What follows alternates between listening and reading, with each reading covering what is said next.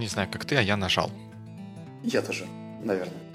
Хорошо, может, ты, ты тогда расскажешь, зачем ты прислал мне статью после нашего какого выпуска про чаты, где я все говорил правильно, ну, как я обычно говорю, написал, вернее, не написал, а прислал в комментарии статью про то, что какой-то quote-unquote успешный человек все время всем звонит, и прям у него все замечательно и хорошо. В противовес тому кропотливому изложению фактов и аргументов, которые я приводил в подкасте. Забавно, как ты в свой вопрос уже вложил ответ, который, по идее, предполагал. Нет, я совершенно не противоречил тому, что ты изложил в подкасте, когда мы дебатировали о чатах и еще чем-то. Я просто подумал, что раз уж мне попалась статья, которая идет скажем так, стык в стык с той темой, которую мы обсуждаем, коммуникации и общение, то почему бы не обсудить мнение Алана Ганнета, CEO компании TrackMaven, который говорит о том, что да, звонить эффективней. И я совершенно не думал, что это может быть фоллоуапом к нашим дебатам, а просто пищей для ума. Ну, пища для ума есть, но просто, на мой взгляд, пища для ума там состоит не в том, контенте. Это неправильное слово. Ну, не в том, не в прямолинейном смысле изложенного в статье, а в мыслях, которые то, что там изложено, должно вызвать у человека, который как-то пытается с пониманием подходить к тому, как он коммуницирует и как с ним коммуницируют какие-то другие люди. Ну, давай так, я не воспринимал эту статью как-то академично серьезно из того, что я увидел, просканировав этот текст вначале, то, что Аллен решил провести эксперимент, поделился какими-то плюсами и минусами того, что произошло, когда он отказался от чатов и больше общался по телефону, и сделал вывод, что ему конкретнее, что ему комфортнее, что для него работает лучше.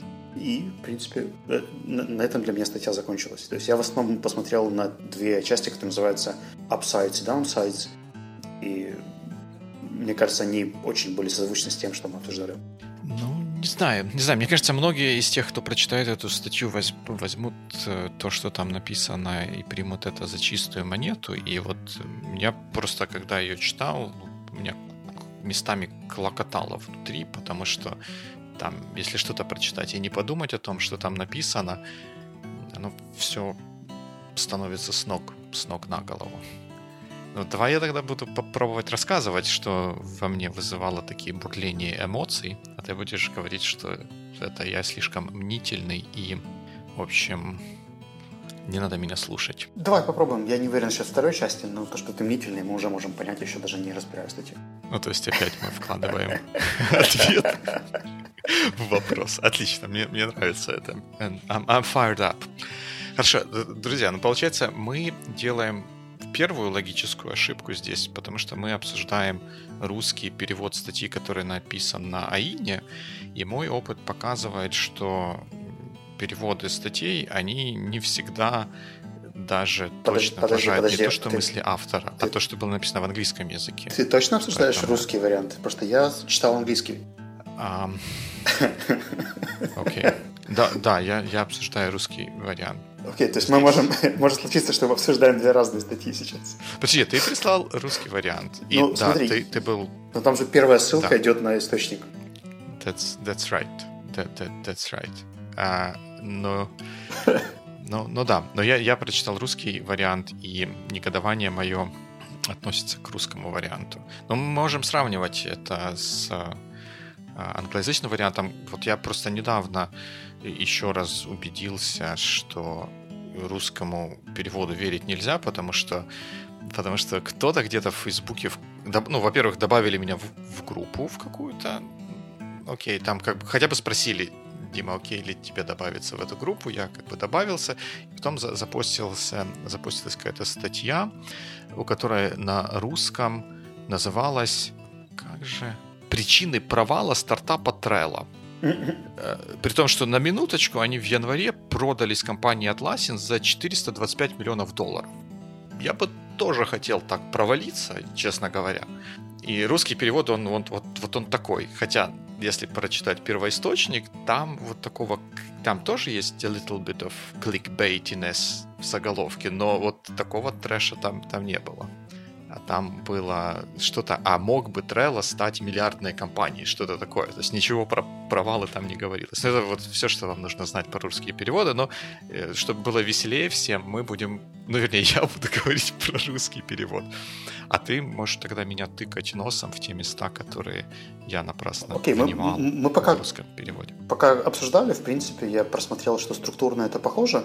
Может быть, немного больше стилизирован текст, и если в английской версии текста он больше от первого лица, то есть я сделал так, у меня было так, у меня сработало вот это, то в русском я вижу больше каких-то безличностных предложений. То есть там, чем меньше людей используют телефон и так далее. То есть в итоге какие-то вещи, которых в английском ну, чуть меньше. Ну, давай посмотрим на более конкретные примеры. Mm-hmm. А если вы еще не читали статью, то вам пора идти в шоу-ноутс и кликать на ссылку, просмотреть ее, а потом слушать дальше. Ее читать, да. Итак, вот я не буду все зачитывать, я как-то вот так вот иду глазами прохожу. Та-та-та-та. Вот сразу начиная, э, мы вступление пропускаем, начинаем вторая, второй абзац. Но я заметил, что много успешных и продуктивных людей из тех, кого я встречал на своем пути, относятся к звонящему типу людей. What does that mean? Это, это не значит, что для того, чтобы быть успешным и продуктивным, нужно быть звонящим человеком. Мы же с этим согласны. А почему это должно значить? Ну, потому что это вот э, посыл всего параграфа, он идет такой, что вот я не видел людей, которые успешные и продуктивные, которые не звонящие, и поэтому как бы я решил, что надо звонить. Но это это логическая ошибка и логическая ловушка. Подожди, подожди, а еще раз, ты говоришь, это второй параграф, да? Это второй параграф, второе предложение. Второй параграф. Но я заметил, что у многих успешных и продуктивных людей из тех, кого я встречал на своем пути, относится, кстати, да, много успешных людей, которых он встречал. Там не сказано, что это все, и это только те, кого он встречал, относятся к этому типу. Да, да, то есть я к тому, что это не нужно воспринимать а, как а, что-то, что означает, что для того, чтобы быть успешным и продуктивным, нужно, нужно звонить. Но при этом а, автор или переводчик здесь doesn't do a good job explaining that. Потому что то, как это написано, оно ну, написано с предпосылкой, что надо, надо звонить. Надо звонить. И дальше сразу Но... же начинается против... Смотри, э, это, это, это домыслы, может быть, тебя как бы еще на волне дебатов тогда заделаешь, но здесь же нет таких советов в английском просто сказано, что есть такие люди, и если ты им пишешь, то они тебе перезванивают. Ну, подожди, Все, ну вот дальше же, дальше же он говорит, а может это просто совпадение? То есть, значит, при, перед этим он предполагал, что это не совпадение, только здесь он начинает предполагать, что это совпадение. Mm-hmm. Doesn't he? Ну, окей, okay, в английском наоборот, maybe this wasn't a coincidence. ну, да, это тонкости, тонкости перевода, но вот здесь вот, ну, я почти уверен, что многие будут склонны это прочитать как то, что то, что для того, чтобы быть успешным, продуктивным, нужно звонить, а в данном случае у нас нет никакой информации whatsoever, которая это подтверждает. То, что автор каких-то людей встречал, но он, может, встречал каких-то других людей или те круги, в которых он вращается, они, они такие окей, okay, that, that, that's fine. Mm-hmm. И дальше, вот он в третьем параграфе говорит, я им написал на электронную почту, спустя несколько минут получил ответ «перезвони». То есть он все-таки у него сработала соображалка, что не надо просто так звонить человеку. Он ему сначала написал на электронную почту, и потом, как бы с его разрешения, он получил ответ и решил ему э, перезвонить. Правильно? То есть, как бы вот тот, тот посыл, что я решил там что-то делать, э, я решил всем, всем звонить, он здесь тоже как бы не очень подтверждается. Ну, тут этот момент просто надо запомнить, потому что дальше будет что-то что другое в этой статье говорится. Ну, окей, как бы идея, наверное, интересная, но здесь нет... То есть очень многие вещи ты сейчас здесь до... добавляешь или домысливаешь. Потому что реальность того, что вижу я в начале параграфа, то, что у него пришла такая мысль, он об этом вспомнил. Он написал двум людям, чтобы проверить эту гипотезу, и они, естественно, ему ответили «перезвони мне». Но это не означает, что он должен был звонить. Тут вообще не про активное использование звонков, чтобы выйти на контакт, не сказано. Потом, чтобы продолжить разговор, то есть, чтобы уже okay. вести okay. саму that, дискуссию. That's, да, that's fair point, но если я не ошибаюсь, там потом дальше в статье он будет говорить про то, что надо звонить. Ну, окей, давай дальше дойдем до этого. Да, да, точно. Хорошо. И дальше вот это замечательная вообще э, вся э, начало третьего параграфа. Думаю, что все дело в интонации. Это кто-то ему отвечает. В email переписке часто можно неправильно понять, что на самом деле имелось в виду. Mm-hmm. Окей, как звонки ну, решают эту проблему, потому что точно так же мы все знаем замечательную игру «Испорченный телефон», и в разговоре тоже можно не так друг друга понять, вот как бы что, что этот тезис иллюстрирует. Я думаю, что здесь предполагался тот факт, что интонирование позволяет понять, насколько человек задумчив, расстроен, э, доволен и так далее, чего очень сложно сделать по тексту, особенно учитывая специфику людей, которые не ставят эмоджи, если это деловая переписка. То есть, когда ты не можешь ставить смайлики. Да, но как это связано с правильным пониманием того, что имелось в ну, виду? Ну, то, что когда у тебя кроме слов есть еще то, как они произнесены, то есть с энтузиазмом, с радостью, с, с сожалением, то тебе проще понять, этот I'm sorry, он саркастичный, или он искренний, или он расстроенный, или он вообще нейтральный. То есть просто интонирование, ну, мы же не отрицаем, что интонирование – это дополнительный источник информации. Да, его Нет, можно этого, неправильно... Конечно, не отрицаем. И мне кажется, что здесь просто this about intonation, э, то, что интонация дает дополнительный канал связи плюс к словам, которые произнесены. Вот и все. Ну, да, но почему в email переписке часто можно неправильно понять, что на самом деле имелось в виду? Я думаю, остается что... пока что за, за, за гранью обсуждения. Да-да-да, речь идет о эмпатичности, насколько я понимаю, э, автора, или не автора, а Хуна, Хун Смит.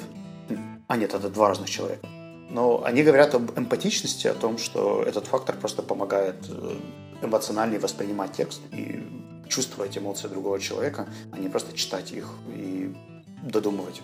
Я совершенно не спорю с тем, что вырабатывать эмпатичность и понимать состояние другого человека в разговоре намного проще, эффективнее и лучше.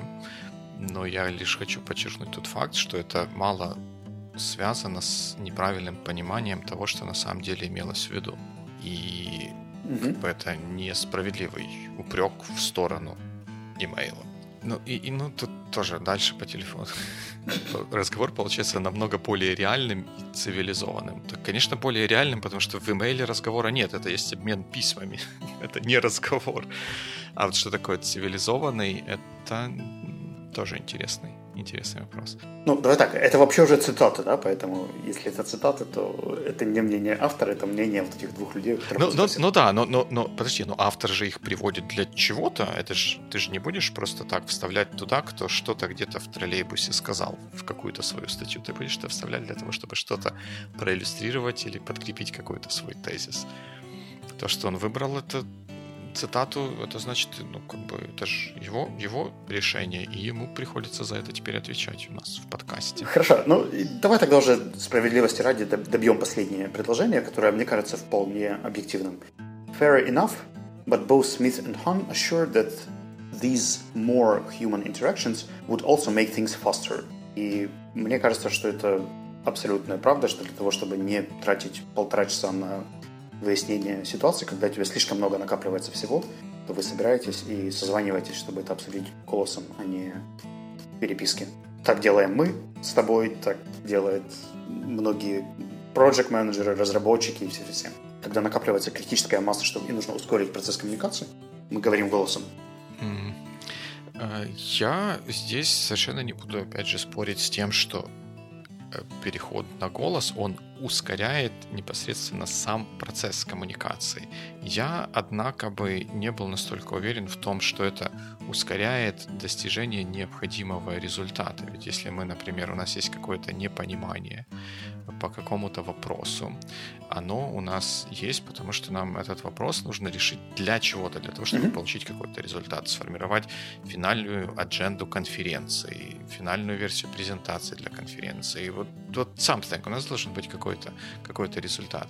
И то, что мы а, быстрее поговорили, э, как бы это все обсудили, оно не обязательно быстрее нас приводит к результату. Потому что если бы мы э, выясняли, например, это через имейлы, обмениваясь новыми версиями документов, присылая вопросы mm-hmm. и включая на них ответы на те, которые, на те вопросы, которые были оппонента, то мы после нашей полуторачасовой переписки мы бы получили документ, с которым все согласны. Вот мы уже его увидели, мы с ним согласны. Мы могли бы также созвониться на полчаса, там поругаться, пообсуждать, и потом еще час э, вносить правки в документ, потом снова на него смотреть, и в итоге там вполне я готов поверить, что может занять физический календарь на больше времени, хотя снаружи будет казаться, что процесс коммуникации, он длился, э, ну, он в одном случае протекал медленнее, когда мы обменивались через email, а в другом случае быстро. Ну, ты знаешь, и, и, и да, и нет. Да, потому что действительно тот пример, который ты описал, возможно, эффективней. Но мне кажется, что он немного такой лукавый, потому что ты описываешь отличное использование имейла и очень эффективную коммуникацию в переписке и какой-то неумелый митинг, который не факт, что приведет к результату. Мне кажется, что люди, которые работают вместе в одной комнате, они могут там же согласовать этот текст, там же поработать над имейлами, сделать брейк. То есть, если он правильно фасилитирован, то он может дать результат такой же, а то и лучше. То есть мы не можем сравнивать там плохой кол, да, или там плохой э, неудачный звонок с э, супер эффективной коммуникацией в имейлах.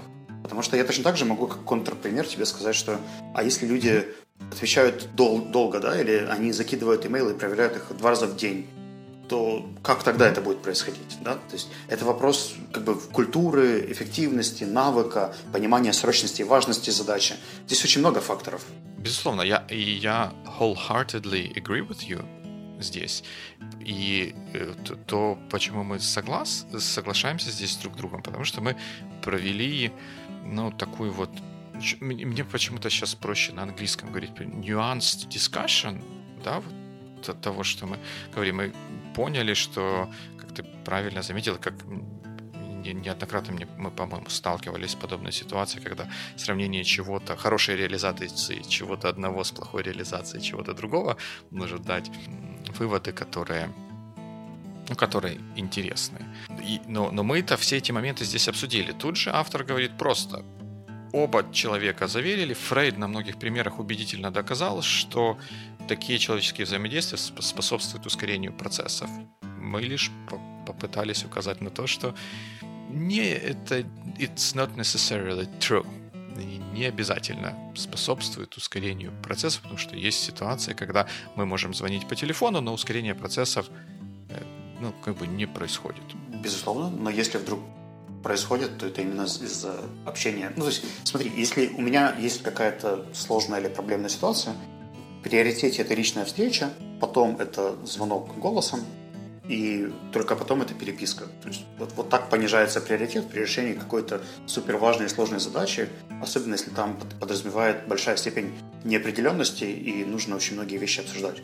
При, при, при всей моей любви к эпистолярному жанру и написанию, для меня очень много энергии и сил уйдет на то, чтобы это записать, и намного меньше, чтобы это обсудить за 20 минут или 20 минут написать, то есть и, и то, и то занимает 20 минут, но энергетически мне проще общаться просто потому, что это наверное, природней, да, то есть mm-hmm. коммуникация так ну, проистекает. Тут, да, но тут опять же ты же говоришь о ситуации, когда есть какая-то проблема или проблемная mm-hmm. ситуация. И тут я с тобой полностью согласен, что чем э, более широкий канал коммуникации используется для ее решения, тем тем лучше. Мы же, по-моему, даже в первых выпусках когда-то говорили, что слова, сказанные, написанные в имейле, они звучат более зло и недружелюбно. Ну, как-то так происходит. Да? Они выглядят более зло и недружелюбно, чем те же слова, сказанные mm-hmm. даже просто по телефону. Тут, да, но э, это все равно же не может, на, ну, на мой взгляд, не может быть универсальным правилом, потому что я могу себе представить ситуацию, как мы уже тут последние минут 5 или 10 занимаемся представлением всяких ситуаций, когда полезнее, эффективнее будет, было бы сначала написать, скажем, какой-то документ, чтобы mm-hmm. дать какой-то common ground, а потом э, провести кол для того, чтобы на этой на какой-то общей странице этой построить дальше какую-то какую-то башню. То есть тут сработала бы комбинация эпистолярного жанра и разговорного стендап-комедичного. Вот, ну, мне кажется, что мы можем перейти к следующему параграфу, потому что этот Точно. мы уже закончили. И в следующем параграфе, мне кажется, идея весьма проста. Это природа его эксперимента или его плана, который он был.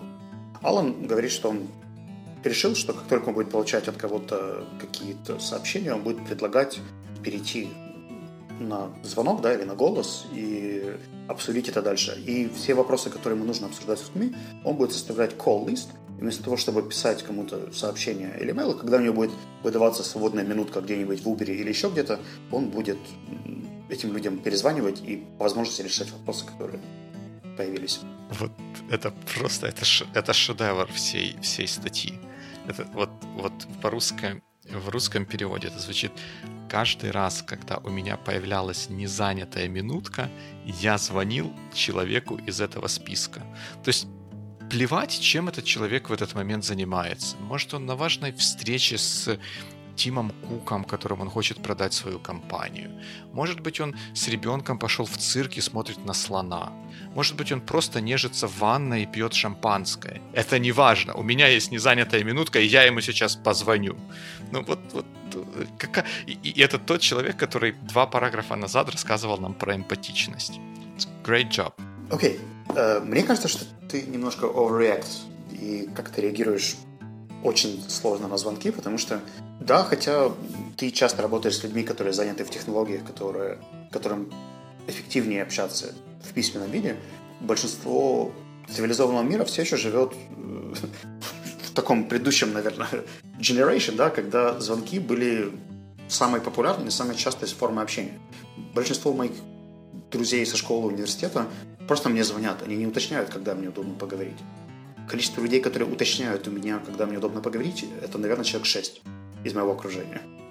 Все остальные просто берут и набирают. Если я не могу говорить, я просто не беру трубку и перезвоню, когда у меня есть такая возможность. Это вопрос культуры там, той страны, компании, команды и так далее, где mm-hmm. это работает. То есть это не какой не disrespect, это просто привычный способ коммуникации.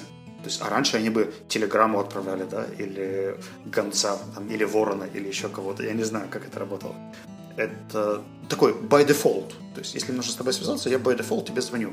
И если тебе сейчас это кажется вычурным, потому что, э, например, твой день выглядит так, то, например, журналисту может быть там, не так страшно, да, что ему будут звонить. А если он хочет быть в тишине без звонков, он просто делает там какой-нибудь airplane mode или do not disturb, и его это не волнует. А все остальное время он может принимать звонки и жить себе спокойно. То есть э, давай не будем уходить в экстремальные формы там, разработчиков, которые сидят, кодят, их нельзя отвлекать.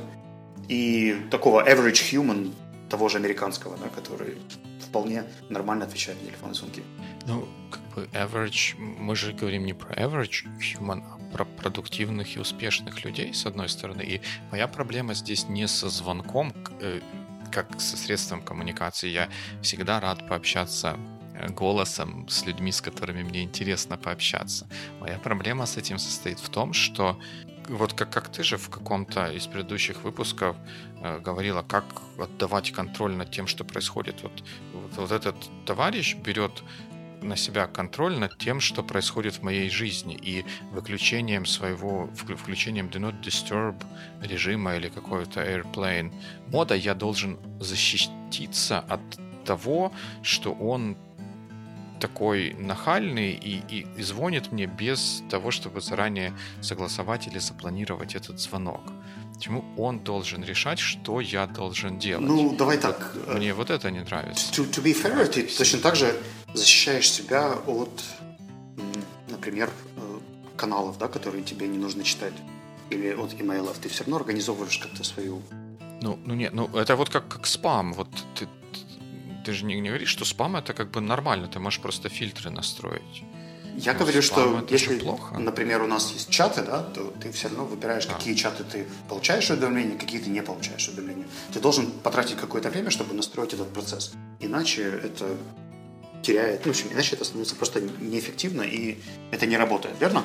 И так же да. работает и здесь, только ты по-другому настраиваешь. Ты настраиваешь не нотификации, а ты настраиваешь звонки и звуки, которые тебе издает телефон, когда ну, подожди, ты, ты, подожди, ну ты же сам жаловался, что ты раздаешь визитки, а потом тебе звонят или смс шлют. И, и невозможно ничего не строить, потому что ты не знаешь заранее, кто будет звонить. Итак, я еще раз тогда напомню ту историю, потому что она не совсем так звучала. А, меня удивило, когда мне звонили поздно вечером, Это был один раз из всей моей истории раздавания визиток. Так у человека свободная минутка в Uber появилась, он и звонит. Ну, вот что, как, как написано, как он, он статью прочитал, вдохновился эффективностью, продуктивностью, успешностью, и вот он едет с пьянки в такси и думает, я же хотел позвонить там про курсы какие-то. У меня в компании обучение должно быть. О, вот как раз визиточка. Сейчас, сейчас мы все решим. Смотри, вот ты, это же тоже что в статье написано. Доводишь это до экстрима, потому что это в статье не написано. Более того... Как? Каждый раз, когда у меня появилась незанятая минутка, я звонил человеку из списка. Как, как это не написано? Я просто добавил деталей. Ты добавил... К этому скудному описанию. Да-да-да, ночь, такси Но оно и по смыслу не выбивается из того, что здесь сказано. А, давай так, опираясь на твой личный опыт, насколько часто тебя выбивают звонками?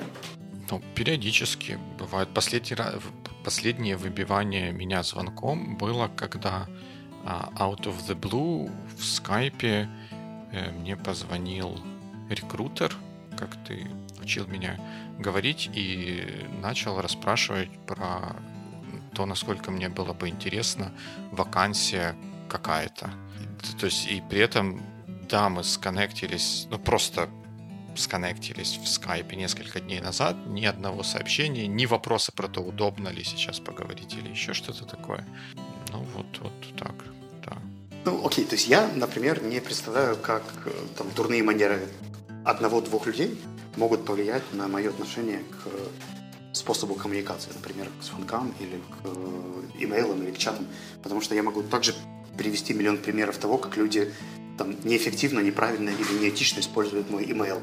Или там доступ ко мне в скайпе или еще где-то. Безусловно, это э, как бы тут, видишь, моя проблема не в том, что поскольку мне можно неожиданно позвонить, это телефон это плохое средство коммуникации. А я протестую против того, против подхода, когда мы звоним какому-то человеку просто потому, что у меня есть сейчас свободная минутка. Но так, может быть, можно маме позвонить, и она будет тоже unhappy, если она где-нибудь в каком-то месте, где ей не очень удобно говорить, то ее такое родительское положение как бы обязывает ответить своему ребенку, потому что вдруг его катком сейчас переезжают или что-то такое, нужно как-то э, как-то помочь, и она тогда будет вынуждена ответить, но э, сказать, что это не выбьет ее из какой-то колеи, невозможно. И что это будет эффективная в целом э, коммуникация, и оставит, которая оставит участвующие стороны в приподнятом и благостном расположении духа, тоже нельзя. Вот я против этого протестую. Не против звонков как таковых, а против звонков out of, of the blue. Ведь ты же сам в прошлом выпуске меня ругал, что я тебе позвонил вместо того, чтобы сначала в скайпе написать, и ты был совершенно прав, потому что мне это было легче. И ты меня сам же потом ткнул носом Э, в мой wrongdoing. Ты знаешь, мне кажется, что здесь очень важно понимать э, контекст, что ли, или команду, или направление, о котором мы сейчас говорим. Я объясню. Вот один из таких относительно новых и странных для меня клиентов, с которым мы сейчас работаем, это металлургическая компания, которая заказала у нас обучение. Ух ты. И я настолько привык работать с IT-компаниями, что для меня тот опыт коммуникации, который я сейчас получаю, он, мягко говоря, новый, да, а, не мягко говоря, он меня очень удивляет. Ну, например, тот факт, что они все пользуются а, одной стационарной линией. И когда мне идет звонок, я принимаю, что он идет от этой компании, но поскольку я там общаюсь с четырьмя-пятью разными людьми, то я не могу знать, кто мне звонит. Более того, часть отделов не имеет привычки назначать встречи. То есть они просто звонят, когда им нужно решить какой-то вопрос. И, возможно, в том бизнесе, о котором идет речь, это может иметь место, да, то есть один снабженец берет, набирает телефон другого снабженца и что-то решает, когда ему это актуально, не списывается с ним и не уточняет, когда у него будет минутка что-то обсудить. Я вполне могу себе это представить. И, возможно, они переносят эту культуру общения на общение со мной. А я, наобщавшись с IT-предпринимателями, топ-менеджерами и так далее, пользуюсь немного другой культурой, поэтому у нас там первое время были притирания о том, как со мной выходить на связь и как решать срочные вопросы. И это да. не беда да. телефона, да, то есть это вопрос просто этой Точно. компании и этих правил. Угу, угу. Ну и вот это я резюмирую обсуждение этого параграфа, мне кажется, что это правило, оно неправильное. Звонить, как только появилась свободная минутка. mm. проявить хоть немного уважения человеку, которому вы собираетесь сейчас нанести непоправимый, непоправимое изменение в, его, в течение его дня. Ты знаешь, вот справедливости ради, я очень часто э, в Uber и просто передвигаясь где-то из точки А в точку Б, решаю какие-то личные вопросы, на которые у меня нет mm-hmm. времени в э, офисных ситуациях. То есть я не хочу перезванивать своим друзьям, маме или брату, да, и решать какие-то домашние дела в рабочей среде, но когда у меня есть 20-минутные переезды от офиса к офису, я вполне могу одеть наушники и по пути перезвонить и решить там какие-то свои насущные бытовые э, вопросы mm-hmm. Днепропетровске. Поэтому если речь идет не о супер важных звонках, да, о каких-то других делах, которые меня все равно освободят, и я не буду об этом думать в следующие два часа, то why not? Why not? Тут же не написано, что это были там super important calls для CEO и еще кого-то. Хотя нет, написано. это следующий параграф. Ну, ну тут, тут тоже, я как бы с точки зрения самого человека, я бы сам звонил всем all day, every day. Но мне все-таки хочется как бы рассмотрев симметричную ситуацию, чтобы мне не звонили all day, every day, когда им только взбредет это в голову, потому что я понимаю, чем для меня это может обернуться, и перекладывая, переворачивая эту ситуацию и задумываясь эмпатично о тех людям, с которыми мне приходится коммуницировать, ну вот я тоже не хочу, чтобы им звонили all day, every day. А, том, что ты еще живешь, видимо, в каком-то иллюзорном мире, где есть справедливость, да, и к тебе относятся так же, как ты относишься к другим. Тогда за что, за что мне попалась металлургическая компания? Ты так, так говоришь, как будто это плохо. That, that was your choice. You could decide not to deal with them. I, I would guess. That... Ты знаешь, если бы мне предупреждали, как, как будет строиться коммуникация на старте, возможно, я бы это перенастроил просто или передоговорился. Но эти вещи всплывают по ходу. И, увы, увы. Но, но зато ты, наверное, сможешь теперь на следующем introduction коле или как там у вас это устроено, со следующей компанией внести дополнительные пункты в слайды, сказать о том, что вот правила коммуникации такие-то. Ты знаешь, мне кажется, что я просто найму человека, который будет дальше коммуницировать то, как удобно клиенту. Точно, потому что, да, секретарь-референт, который защищает тебя от вот таких вот эм, хотел сказать бездарей, но это не, не бездари, а от таких вот бестолочей, которые звонят тебе каждую свободную минуту.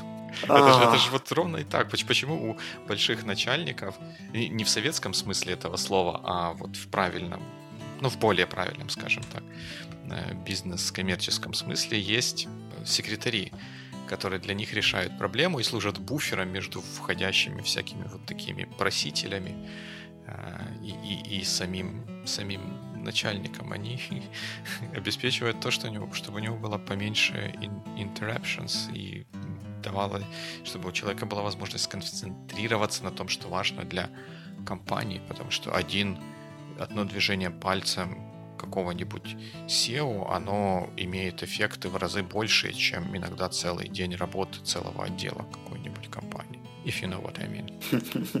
Окей, okay, я думаю, что мы секретарей оставим на следующую статью. А дальше у нас идет параграф про upsides, и мы часть из них уже обсудили, поэтому, я думаю, можем тезисно просто проговорить. Первый по поводу того, что голос больше передает эмоции. И Безусловно. Это было сказано много раз, да? Потом что-то про SEO. Сейчас я дочитываю, что здесь было сказано. А, по поводу того, что у них произошел такой спонтанный thoughtful conversation о бизнес-модели. И, ну, я, наверное, соглашусь, что голосом мне проще обсуждать какие-то ком- комплекс, более сложные э, вопросы. Ну, тут, да, из, без песни слов, слов не выкинешь. Остается за, рамками, остается вопрос, насколько э, вот та ее подруга, которая тоже SEO, нашла этот разговор полезным и эффективным, который для нее был, возможно, спонтанным. Но, но тут, да, поговорить. Ну, здесь, здесь же был не сам, то есть написано, что after answering her main question, я так понимаю, что вопрос был со стороны CEO, а потом это был follow-up, как дополнительная дискуссия. Ну, да. Так что, мне кажется, вполне эффектив. Так, что дальше? Ну, про экономию времени мы уже говорили, что да, mm-hmm. там, может быть, поговорить может быть быстрее, но вопрос в том, насколько это приводит к тому результату, сколько потом времени еще требуется на то, чтобы то, что было проговорено, перенести туда, где этот результат будет использоваться. Вот тут есть дальше про недостатки говорится. Вот момент, что люди перезванивают быстрее, чем пишут ответ по имейлу. Мне кажется, это связано с тем, что мы все еще, как ты тоже об этом говорил, воспринимаем имейл как что-то вот, ой, прошу прощения, телефон как что-то такое вот срочное. И это тоже удобно позвонить человеку, он не ответил, и как бы теперь все, это его забота тебе перезвонить, когда он освободится. Ты такой входишь себе веселый, потому что полагаешься на то, что человек перезвонит, потому что а вдруг это что-то срочное или, или важное, что тоже, мне кажется, кладет на плечи человека какую-то ответственность, которая ему совершенно не нужна. Mm, ну да и нет. То, что этично перезванивать человеку после того, как тебе позвонили, да, но, например, в моем случае если я на тренинге, то я никак не перезвоню раньше, чем через 5 часов, пока не закончу всю программу. И это риск того человека, который выбрал способ общения по телефону, потому что если бы сообщение я, может быть, где-то, если это там какой-то защищенный канал, да, я, я бы еще увидел на экране э, ноутбука или телефона, то перезванивать я явно не буду, пока вечером не выйду из тренинговой комнаты. И тут есть еще такой момент, что, ну, не знаю, как ты, я на незнакомые номера не перезваниваю. С логикой, если им что-то от меня нужно, они мне позвонят еще раз. Mm. А если не нужно, то окей. Нет, я не перезваниваю на стационарные номера, которые, скорее, как правило, являются какими-то банками или учреждениями. Но на мобильные номера часто, поскольку у меня бывает очень много входящих запросов, которые почему-то люди, опять-таки, дают через телефон. То есть, чтобы со мной связаться, mm-hmm. просто дают мой номер. Ну, да, у тебя такой род, род деятельности, да, который больше подразумевает более активное, скажем, использование телефона, угу. чем то, чем я занимаюсь. Не перезвоню пару раз, и может повлиять на имидж. А то, что тебе звонят без предупреждения, как-то на имидж не беспокоимся, ну, что оно влияет. Опять-таки, справедливости ради, нужно им сказать, что в большинстве случаев со мной все-таки связываются как-то в чатах, имейлах и так далее, и mm-hmm. согласовывают первый звонок. Потому что первый звонок, как правило, длится долго, и спонтанно мало кто так делает. Так что вполне fair square. Вот. И, собственно, последний такой под, под, под параграф, да, после того, как описаны даунсайды, это выводы, да, то есть к чему после этого эксперимента пришел наш герой Алан. Ну, если коротко, то я так понимаю, то он решил остаться с этой моделью, да, и использовать ее дальше. Как он пишет в русском варианте, теперь я могу превратить прогулки в работу, а поездки с Uber на встречи в продуктивное время. Превратить прогулки в работу. Но это тоже странная такая себе идея. Превращать прогулки в работу, но то, что поездки в Uber превращается в продуктивное время, я уже прям предвижу такой вот сервис, который будет показывать, когда твои вот такие вот оппоненты или эм, собеседники садятся в Uber, тебе присылается нотификация, и телефон автоматически переводится в режим Do Not Disturb или offline или whatever. Потому что он же сейчас, он сел в Uber, он сейчас будет звонить. Мне этого не нужно. Ох, как ты это все до экстрима доводишь? Uh, смотри, Productive time не означает, что он решает все там, топ-звонки или топ-проблемы, назначает митинги на время, пока он будет в такси.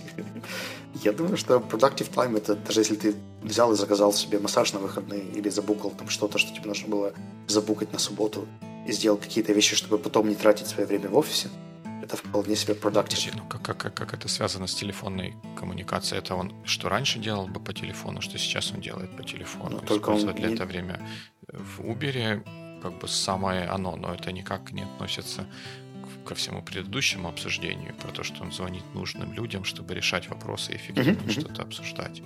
Так что вот тут... Э, и мне кажется, что самым главным итогом является то, что шея больше не болит. Вот это... Это самое важное. Ну, это как бы плохое, то, то же самое, это с чего мы начали. Плохое использование время, времени в Uber, когда он там пялился или таращился в какой-нибудь Facebook в своем смартфоне, вместо того, чтобы как белый человек ставить наушники, смотреть в окошко и слушать подкаст, ну так ну, вот, что, что мы можем сделать по этому поводу? Плохая реализация поездки в Uber сравнивается с какой-то альтернативной альтернативой, которая исполнена идеально, и тут это тоже может приводить к логическим с затруднениями, с боем. Мое резюме этой статьи. Э, мне кажется, что статья зачетная хотя бы потому, что заставила тебя задуматься и возмутиться. я не вижу очень многих моментов, о которых ты говоришь, поскольку ты их доводил до экстримов. А здесь просто описан личный опыт, то, что, ну, или мнение человека, да, что как, что экономит его время, как ему кажется. И в английской версии я совершенно не видел каких-то манипулятивных вещей, которые бы навязывали эту позицию кому-то. Это просто такой сторителлинг про то, как я это сделал. А, без каких-то призывов использовать эту модель или применять ее где-то, или даже оценки эффективности. То есть просто личный опыт. И, может быть, просмотрев английский вариант, ты со мной согласишься. А, может быть. Но о, для меня вывод такой, как, как и всегда, он, он не новый. Если вы что-то читаете, то не воспринимайте это за чистую монету, а думайте над тем, что там написано, и, и делайте то, в чем меня Вячеслав упрекает. Если вы доводите что-то до экстрима, это позволяет легче увидеть изъяны в той модели или в том в той концепции, которая предлагается. И то, что может казаться замечательной и абсолютной истиной, доведенная до экстрима, выявляет свои слабые стороны, которые побуждают по-другому взглянуть на то, что излагается. Ну, мне кажется, что здесь еще есть такая dark side того, что происходит. В последнее время очень часто люди делают упор на истории. Рассказывают историю о своем опыте. Очень популярный формат ивента, может быть, ты слышал, Fuck Up Nights, который сейчас проходит по всей Украине и, и миру, когда какие-то успешные люди приходят, рассказывают факапы и те уроки, которые они извлекли. И вот что мне здесь нравится, что есть всегда два типа людей. Те, которые слушают те уроки, да, или те выводы, которые сделали люди, и те, которые пытаются эти выводы сделать самостоятельно. То есть они слушают просто историю, а выводы оставляют уже себе. И мне кажется, что вот если перефразировать твое возмущение, то можно посмотреть на ситуацию, а вот часть с выводами, уроками и советами оставить самому компетентному человеку, которого вы знаете. Либо себе, либо Диме Маленко. Да, но если вам нужен какой-то совет, не звоните мне, напишите куда-нибудь. Куда-нибудь? В чат. в чат или в mail. Напишите Диме Маленко на Фейсбуке или в Твиттере на Дималенко. Точно. Ну и, как всегда, вы сможете этот выпуск найти везде, где его только можно найти, на сайте Sonar One, в Фейсбуке, в Твиттере. Там будет ссылка на статью, которую мы обсуждали, на две ее версии, русскоязычную и англоязычную. И мы будем рады узнать, или вернее как, нам будет интересно узнать, что вы думаете о звонках, как часто вам звонят эм, доброжелатели и насколько дружелюбно вы потом с ними общаетесь. Ну, тогда всем спасибо и успехов. Да, услышимся.